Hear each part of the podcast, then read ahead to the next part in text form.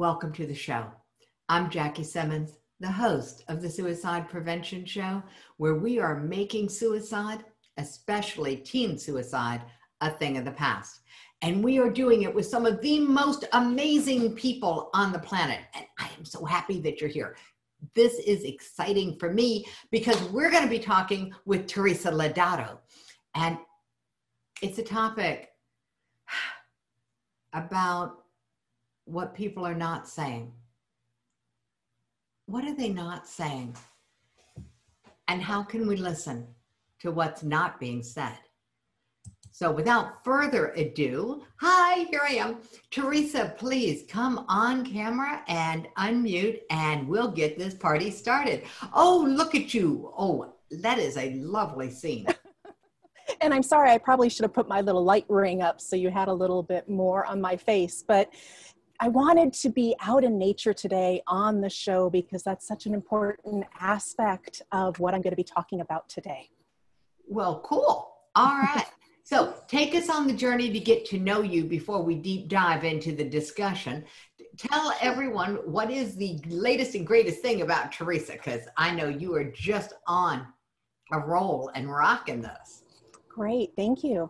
Well, I am a conscious leadership and relationship coach. And what I do is I help people to elevate their self awareness, improve their communication skills, and balance their lifestyle. So it's really about bringing those three elements together to improve every aspect of their life and I work with small to mid-sized organizations as well as business partners, individuals, and couples. And I also have a conscious teens program, which is something that I have recently launched and we're getting ready to take national. So it's really super exciting. Um, but there's, you know, some really important work and I'm so thrilled that you invited me to share what I do with um, everyone here today because this is such an important, important message to get out there.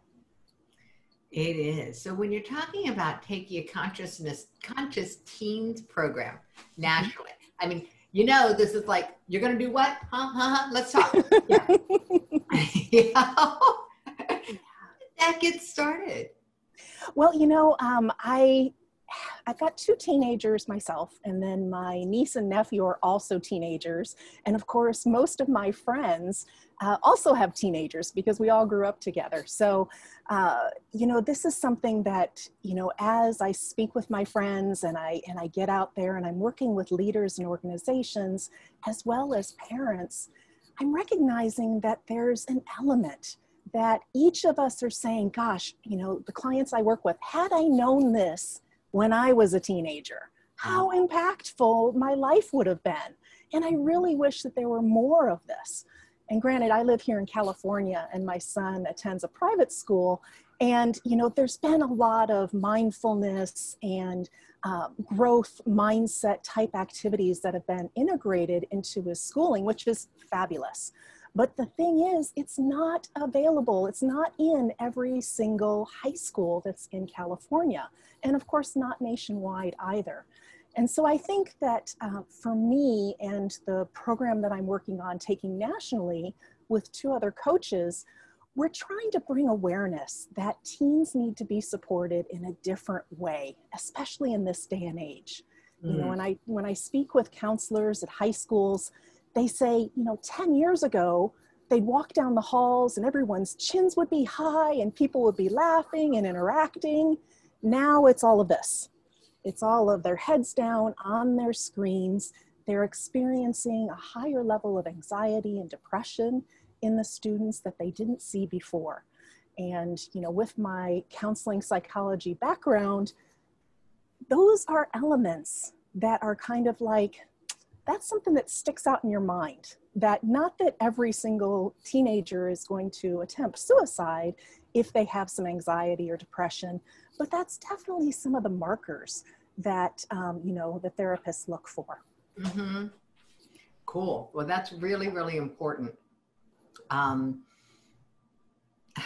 you know we we do have a different level of awareness and we have to have a different level of awareness around our teens when you're talking about all of the different things that you're doing, and you brought this in, you know, I mean, let's face it, you got teens, Okay, so you, you got teens trying to keep them into a conversation mm-hmm. is probably the most valuable thing that we can do with our children.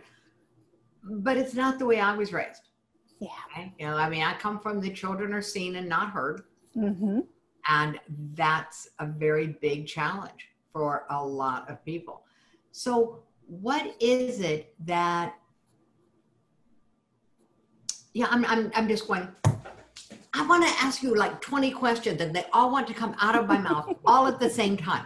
So if anybody's got a question, they can pop it into the chat for me. Maybe that'll help me get mine into alignment. Teresa, when it comes to the change that you think will occur when you take this program nationally, mm-hmm. what is the outcome? Well, I think one of the main things, and you started to say, you know, back in in your time, you know, children were seen and not heard. Definitely in my time, you know, we were always sent out the door, you know, come back home when the street lights come on, you know, otherwise just get outside, be gone, right?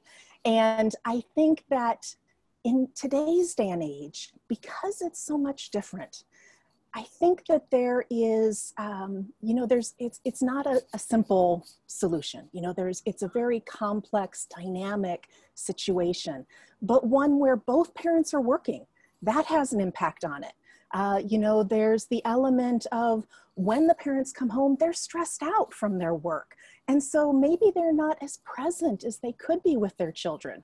You know, it's not very easy for us as humans. It's not like flicking a light switch where we can all of a sudden say, okay, turn off the stress, I'm ready to be here. And I think that that's probably the one thing that is really being impacted by the work that I do as a coach is helping parents, especially to be able to calm themselves, to bring themselves into an alignment and balance, and then modeling that for our children. You know, children from the, time that they're babies growing up, I also have a four year old, she just turned four yesterday. And, you know, and I'm so aware of how much she watches every single thing that we do. And I think as parents, we forget that our teens are still doing that. They're still learning from us. And because they're out there in the world, they're learning from other people too. And so, with the program that I do with Conscious Teens, and that we'll be doing with um, two other coaches that I've uh, partnered up with, is we're going to be helping teens to remember, to remember the play, to remember presence, to demonstrate conscious listening, to demonstrate um, how to be in a relationship, even if it's just a relationship with your best friend. You know, instead of bullying, instead of putting down, lifting one another up, um, being able to be present and listen fully. Such an important tool that so many people just do not have the ability to zip your lip and to just listen and to be curious about what's going on. Oh my God. I mean, these, these are things that, you know, I think to myself, everybody should be doing this on a regular basis or could be. And if we were, what an amazing world we would be living in. Yeah, that's a very valid point. This idea of if everyone was just looking at how do I become more consciously present? Mm-hmm. How do I become more present when I'm with other people? And that's sort of an ongoing theme because it is the lack of connection. It is mm-hmm. the distancing. And I'm not talking social distancing, I'm talking about the distance that comes up from the distractions of our day. Yes. You know, it's yeah. a naturally occurring phenomenon that it takes becoming aware of it in order to work with it. And I think what you're describing is the conscious presence practices for the teens mm-hmm. are actually a way to counterbalance the distractibility. Absolutely. And also to kind of uh, define and align their own goals and their own values, as well as recognizing earlier on what some of the saboteurs are that they're already developing and how to get past them. So there's lots of different elements. So we can have all kinds of. okay, when it comes to saboteurs, I'm just going to go there for a minute. Okay. Because uh, in my world, the inner saboteurs are like an elephant in the room. Mm-hmm. Other people can see that we're engaging in what might be considered self sabotaging actions or inactions, especially around our business and around our kids. Mm-hmm. But we can't see them for ourselves. Right. So you know, these are the inner saboteurs that I call the elephants in the room. And so I have a lot of fun with them. Do you have like a short list of what are these, um, what are the causes behind these kinds of disconnects? Yeah, as far as saboteurs and how they come along, is that what you're mm-hmm. referring to? Yeah. Yeah, so, um, you know, it's funny. I'm a, a, positive intelligence license coach. So I work with Shirzad Chamine, who is a Stanford lecturer as well as a best selling author of positive intelligence. And that is one of the elements of my coaching practice. Um, I have actually been doing work like that for many, many years, for like up to 10 years now. Um, but he has this great, if anybody's interested, you can go to positiveintelligence.com and they have a saboteur assessment. And it's just a quick little quiz that you can answer a bunch of questions to identify what your top saboteurs are. and um, you know that's something that i work with with coaches in my practice but i also like right now i'm taking a group of uh, five professionals through the positive intelligence training program mm-hmm. and what i like to tell my clients is even though they're identified as saboteurs i like to think of them as allies in disguise and the reason I say this is because these saboteurs actually had a really beneficial uh, role in our lives when we were younger. They helped to keep us safe.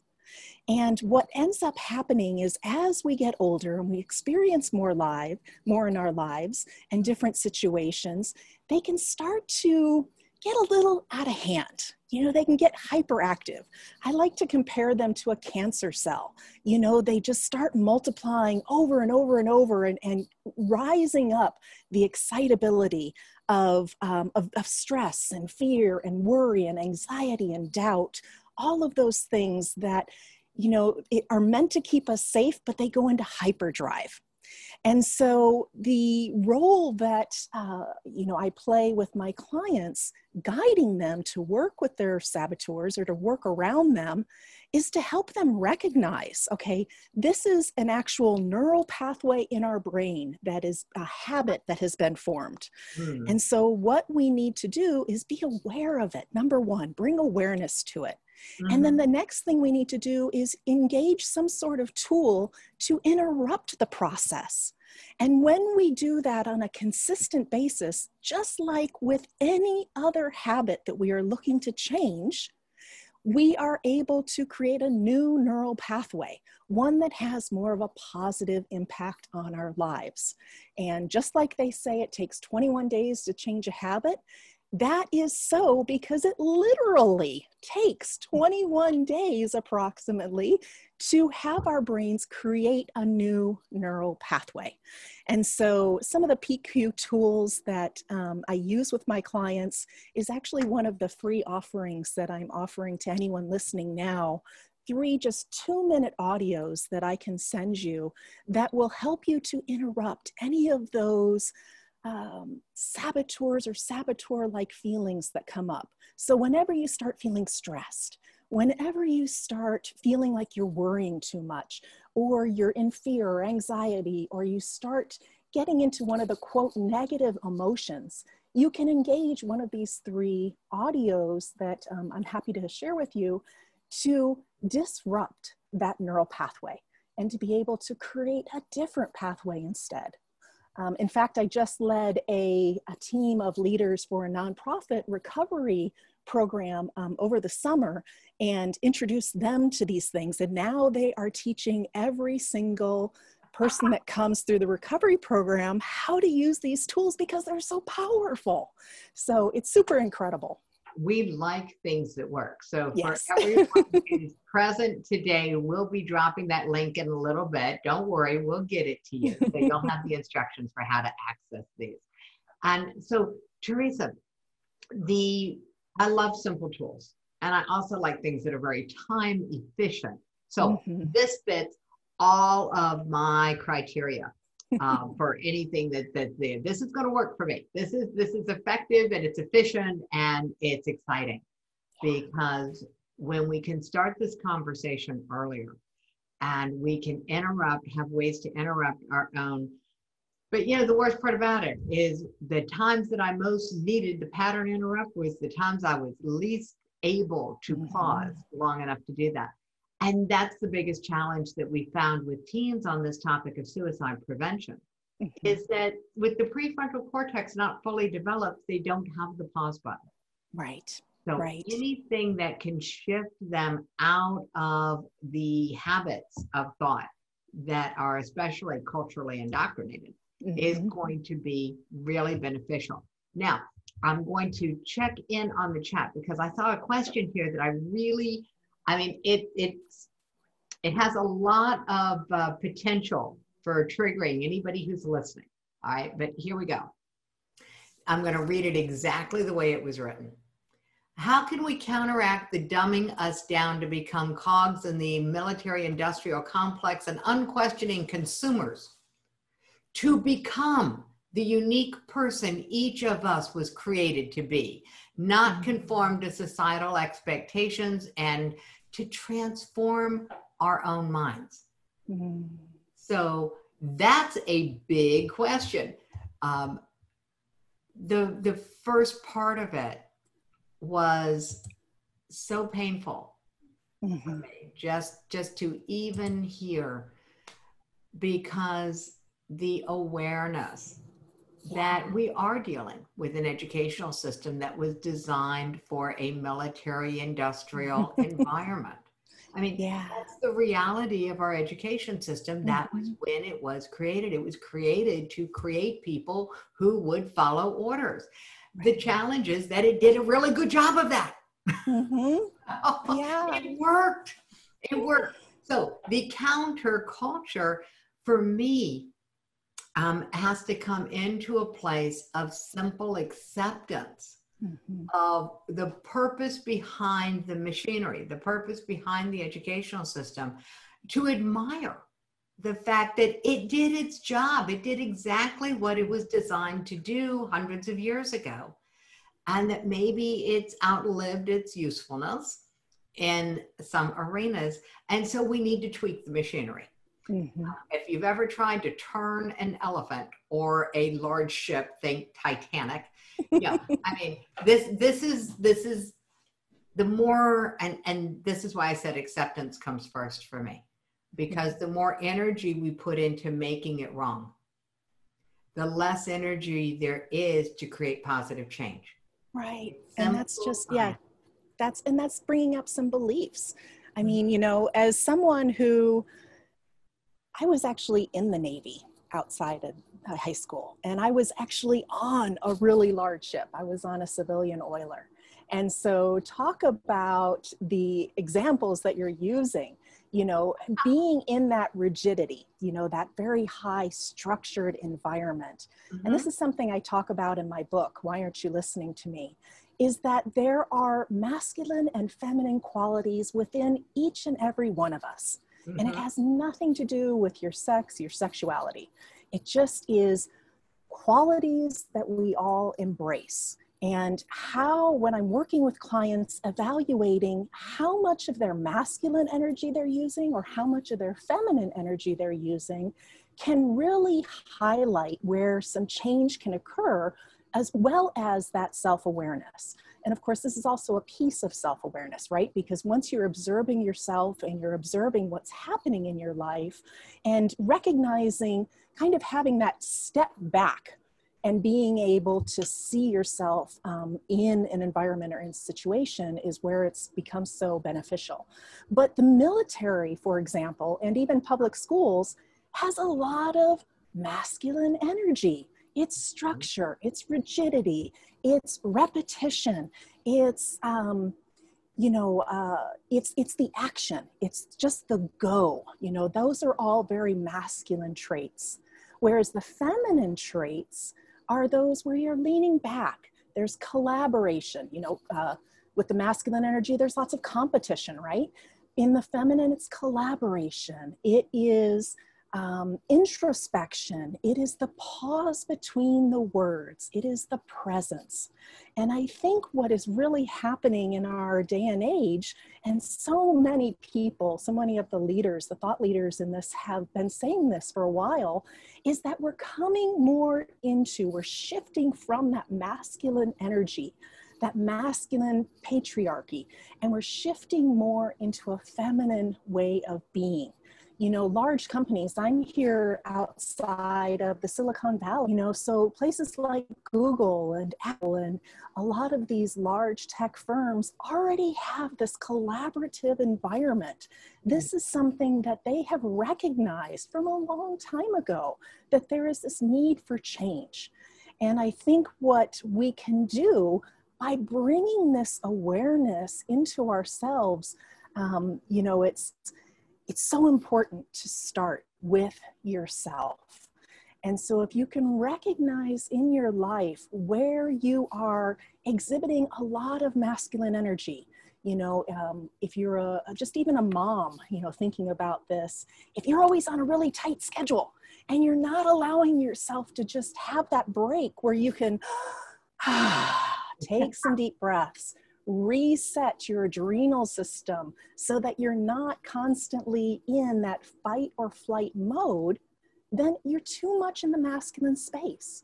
And so there's an invitation for you to drop into that presence, to take some time out here in nature. This is one of the easiest things that people can do. Granted, if you're in New York City or San Francisco, you might not have, you know, uh, you got Golden Gate Park and uh, and Central Park, but you know, this is something that is so easy to do. Just get outside, take your shoes off, walk on the grass. If you're near the water, walk barefoot on the sand. There's such grounding properties in that and it mm-hmm. just invites your system to reset. We are part of nature. And so this is one of the easiest things we can do. The other one is just to take some breaths and breathe. so many women, especially, are these really shallow breathers. You know, they breathe into the upper part of their chest and they go throughout their day and they go to the aerobics class, you know, and it's just constant. Whereas if we would embrace the feminine aspects of ourselves and lean into that pause, take some. As everyone takes a deep breath with you, we're going to take a pause and start unpacking some of the things that you said mm-hmm. because there was so much information that I want to make it into slightly more digestible pieces. Sure. can you tell I'm super passionate about what I do? I can tell you're super passionate and you're like me, you have a ton of content. Mm-hmm. And shifting from content to conversation about some of these pieces is going to make it easier for everyone to get this idea mm-hmm. of one, neither side is wrong. Exactly. That that that's the first presence of awareness for me with the way you were describing things is that neither side is wrong. Yeah. We are just sort of on a spectrum, mm-hmm. and we have been leaning towards the um, hierarchical the and and and there's a conversation that was had in a great book um, the goddess and the alphabet mm-hmm. where it was the shift from the feminine to the masculine came with the written language where mm. things became linear rather mm-hmm. than the pictogram where that, that used more the right side of the brain, the more mm-hmm. creative. And so, and, and we know whole brain, left and right hemispheres, it's not quite so cut and dried as science originally tried to tell us it was, because we're, we're human, we're ever evolving. So our brains have evolved as well. But this piece about the spectrum and the invitation to wherever you are on the spectrum. If you lean more towards the masculine, look for some pause practices. Mm-hmm. If you mm-hmm. lean more towards the feminine, and and one of the, there's some lovely ways to describe them, um, Teresa. So let's unpack several. Let's give them several different ways for to talk about the same concept. Sure. Okay? Um, at the extremes, it's easier. Mm-hmm. Okay. As in all things. yeah. At the extremes, it's easier to explain. So mm-hmm. the, the extreme of masculinity might be what we would consider nowadays domineering. Mm-hmm. And the extreme of the feminine energy would be dismissing. Mm-hmm. You know, one domineering of opinion and the other is dismissing your own opinion. And, and so finding where you are and and bringing it more towards the center on whatever end of the spectrum i think is a great goal. But mm-hmm. let's give them a couple of specific practices because you gave one for kind of calming this one down and bringing it to the mm-hmm. center. What's something that someone on the other end of the spectrum could do to bring them towards the center? Sure. Well let me provide an analogy that i think really um, helps my clients so I like to think if you imagine a river, you've got two river banks, one on each side, right? And then you've got the flow of the river. And when the river is being held by those river banks, the water can flow effortlessly around and over rocks and obstacles, whatever's there. So I like to think of masculine energy or those masculine qualities as being the river banks and then the feminine quality to be in the flow of the river. And as long as you have those two things in balance, you have the potential for water to flow quickly or slowly, depending on how, you know, tight the riverbanks are or how loose. Um, you know, it's also if you take away the riverbanks, the water just disperses. Mm. And the same way, if you narrow the riverbanks too close together, that's when you start getting those really rough rapids. So if you can kind of just keep that loose analogy in your head, I think that provides some framework. So if you are on the far side, if you're on the really feminine uh, qualities, where you might be lacking that structure, um, you know, that's something, in fact, I've got a client now who is a singer. And uh, you know that's one of her challenges is that because she loves the creativity and she loves the work of writing the songs and singing her music but she doesn't have that structure. And so a lot of times she feels lost and overwhelmed. And one thing that happens with her is that she can be really um, her mind can just her saboteurs can take over and so if you do find yourself on that more feminine side one of the best things to do is to have your to do list, to create a calendar or a structure. Have just a general sense of how your day is going to go. Um, one of the things, uh, one of the tools that I often invite my clients to use is to use the night before to prepare for your next day. And when you do that, you know, if you're on the feminine side, you're going to write out, okay, here's my calendar of events here's how long I need to allow myself to move from one event to the next if you're having to travel someplace. Um, you know, here's how long approximately the event's going to take place. You know, any other structure. But then with my masculine side clients that already do that so well, what can happen is you want to invite more flexibility into that schedule. And so here we come from both sides to the center. It's important to have a plan it's important to have some sort of structure, but it's also important to honor your body and to allow your body to make some changes. You know, I have a structure of my workday, but if I wake up in the morning and after I do my meditation and after I do the things that I do in the morning, if I my body's telling me, "Hey, you know what? you need to give me a little bit more nourishment today. Hmm. Instead of sitting down at the computer and doing research, I might put that off and take a walk out in nature. And so, and then when later in my day, when I have scheduled my walk in nature, then maybe that's when I shift to doing that research. So there has to be that element of flexibility and balance. And I think that's really what this is all about. You know, even if you've got a really crazy day where you're working a whole bunch and you can't squeeze in a walk out in nature, you can take two minutes and have a breathing break, or take two minutes and focus in on your hearing or on your touch. You know, those are two other areas that are so key just to drop you down into that moment, just to give your body even two minutes of a break. There we go. Two minute breaks. We like that. You have a thing for two minutes. Chuck Woolery thing, two and two. I'm sorry, it's a what thing? Oh, I was just saying uh, the Chuck Woolery with Love Connection, two and two. We'll be back oh. in two and two. It's a there 70s thing. it's a 70s thing. All right. Um, I love the fact that you included the sense of touch because that's a really critical piece that a lot of people are missing in this digital age. They don't realize that we've lost some of the sensory component as we have moved to so many things and so many interactions being digital. You know, that we're not even doing something as simple as, you know, holding a deck of cards, you know, to, to play a game when we're, when we're playing with someone. You know, these kinds of sensory experiences are incredibly valuable mm-hmm. in this change conversation. So we've been taking people on this journey to find their balance. Now I'm going to take and I'm going to pin you down on some really tight concepts.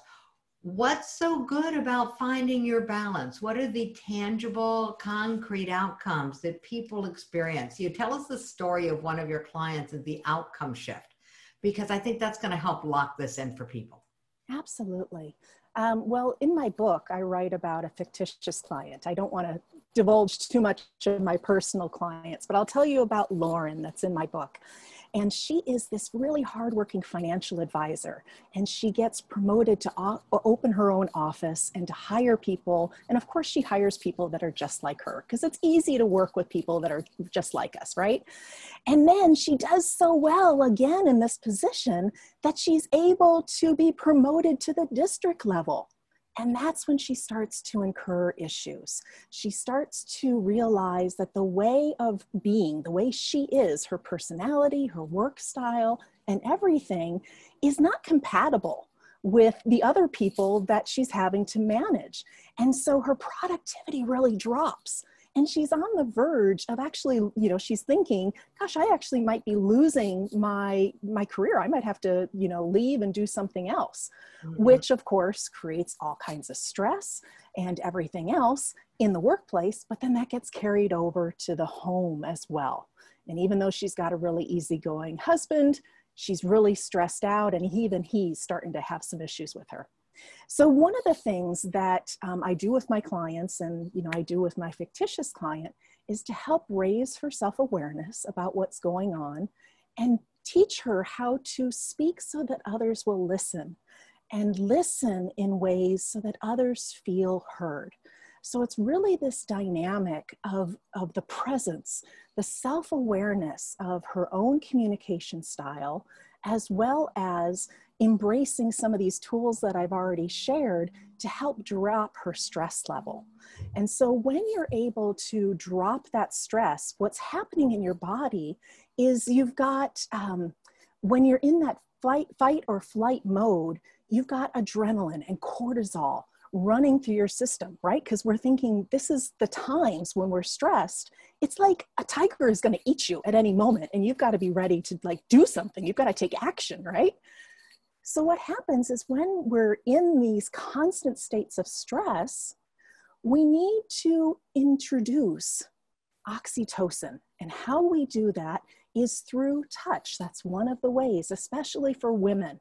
Just being able to take and to touch our own body, you know, touch our head, stroke our hair, touch our face, whatever we can do. If you spend 20 minutes of just you know, being kind to your body, rubbing lotion on your body in a really loving way, and focusing all of your attention on that touch, not letting your thoughts spin off to what you need to do, what you should have done, what you could have said, all those shoulda, woulda, couldas. We're, we're setting all those aside and we're showing our body that we are in relationship with it.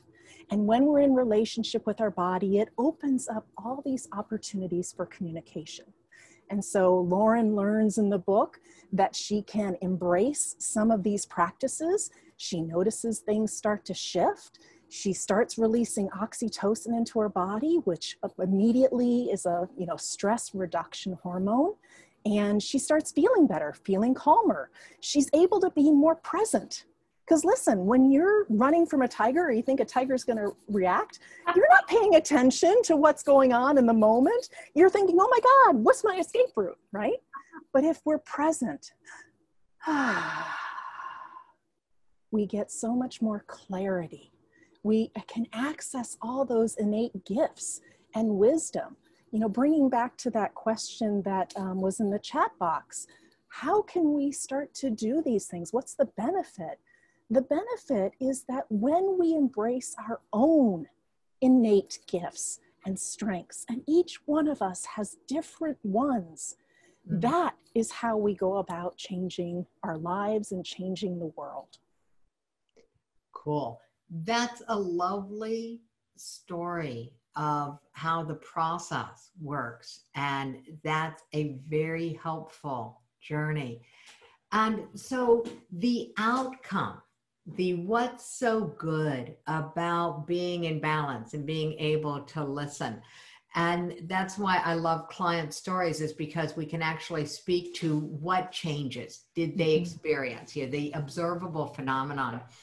And what I've realized is that one of the biggest shifts that people experience when they are out of the fight or flight, out of the constant battle with adrenaline, is that their bodies come out of inflammation.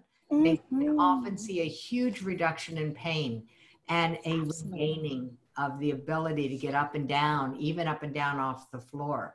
That mm-hmm. stress pay, plays such a large component in any kind of inflammatory condition.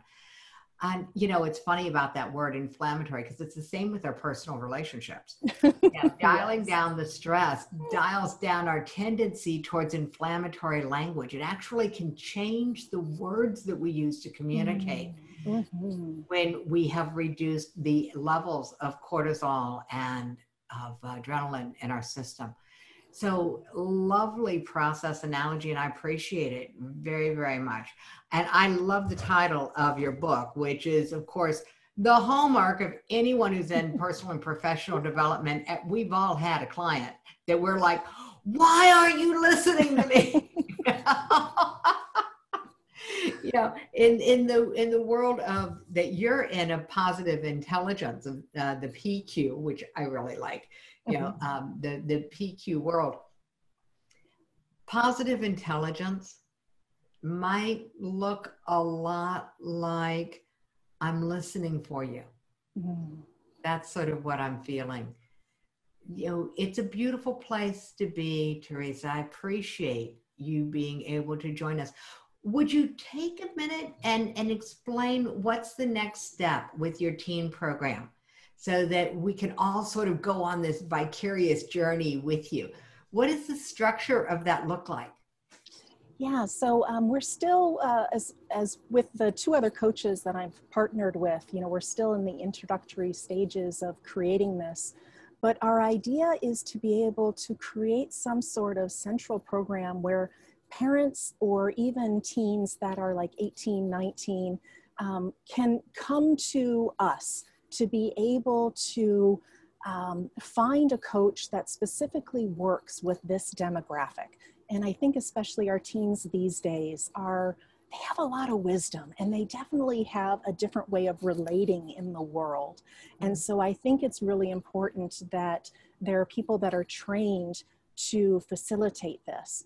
And so it's just going to be an opportunity for, you know, us to create this so that people can come, they can um, get the resources that they need, and then be able to find a coach or a therapist um, that would best suit them to help them to realize their goals. So that's one thing. And we're still in the, you know, you have to stay tuned for that. There we um, go. But as far as the Conscious Teens program, I have yeah. an online course um, it is four weeks long. It's something that is a self study thing you can work through. Um, the content is dripped on a weekly basis. And then I also have an elder circle that I'm creating. And so this is just going to be a library of interviews of people of various ages, various cultures. Um, you know, I want to have a lot of diverse viewpoints and lifestyles in there so that teens can listen to everyday sheroes.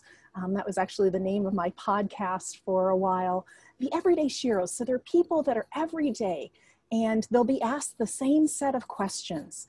Um, you know what you what life was like for you when you were a teenager what your life is like now what was what do you wish you would have known at that time and so there will be kind of just these everyday role models, you know, versus having teens, especially girls, but even my middle teenager, you know, he's very consumed with how even the men are dressing and and what they're doing and how they're looking and and how they're um, you know trying to get girls' attention and all that stuff.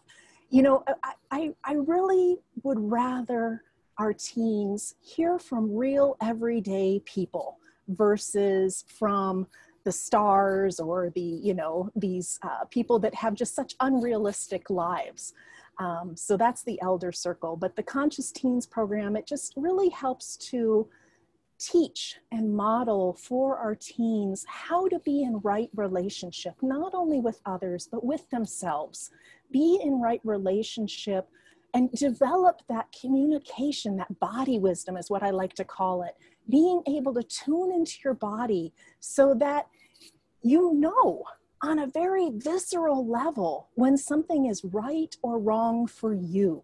And so when they go off to college, they have these really strong tools that when something comes up and there's some peer pressure, they can take a moment, tune into their body, and figure out if their body and if that wisdom, if it's really right. And then that gives them more confidence and more strength.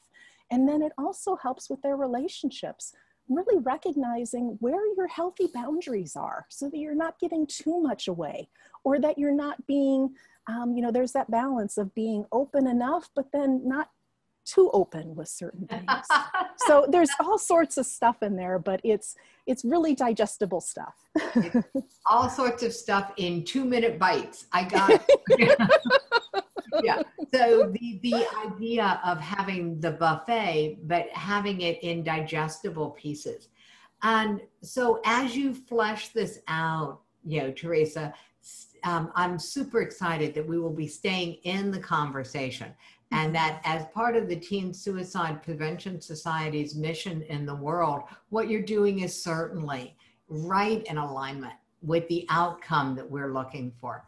And you know so i'm excited because we will have a lot of synergy and a lot of potential to be able to pull this together and get the outcomes that we're both really looking for which is how do we keep them here how do we help them have the skills so that they stay and it's becoming a real question in the world so love that we are part of the process and i am super excited that you were able to spend the time here today. Now, again, we've got the link that's going to be in the chat box. Katie is going to take care of that for everyone.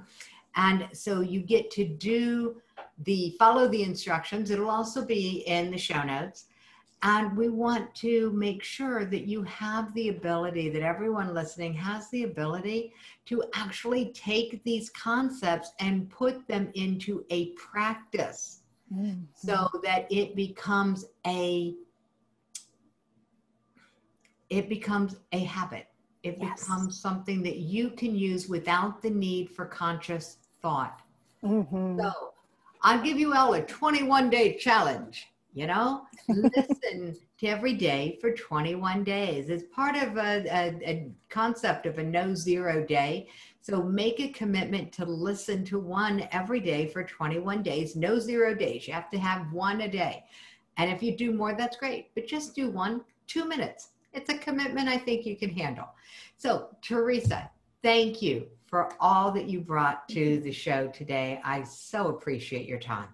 Of course, and thank you for having me. And everyone, get outside when you can or at least i love how calm is doing that on tv now where they have the calm breaks where for just 15 seconds you listen to nature sounds if for some reason you're somewhere and you can't get outside download the calm app and just listen to those sounds of nature because those too have been scientifically proven to change the way your neural pathways um, work as well as kind of calming down that stress level so that you can really just embrace and embody and be present as much as possible in life life is is so worth you being fully engaged. So I invite everyone to do it.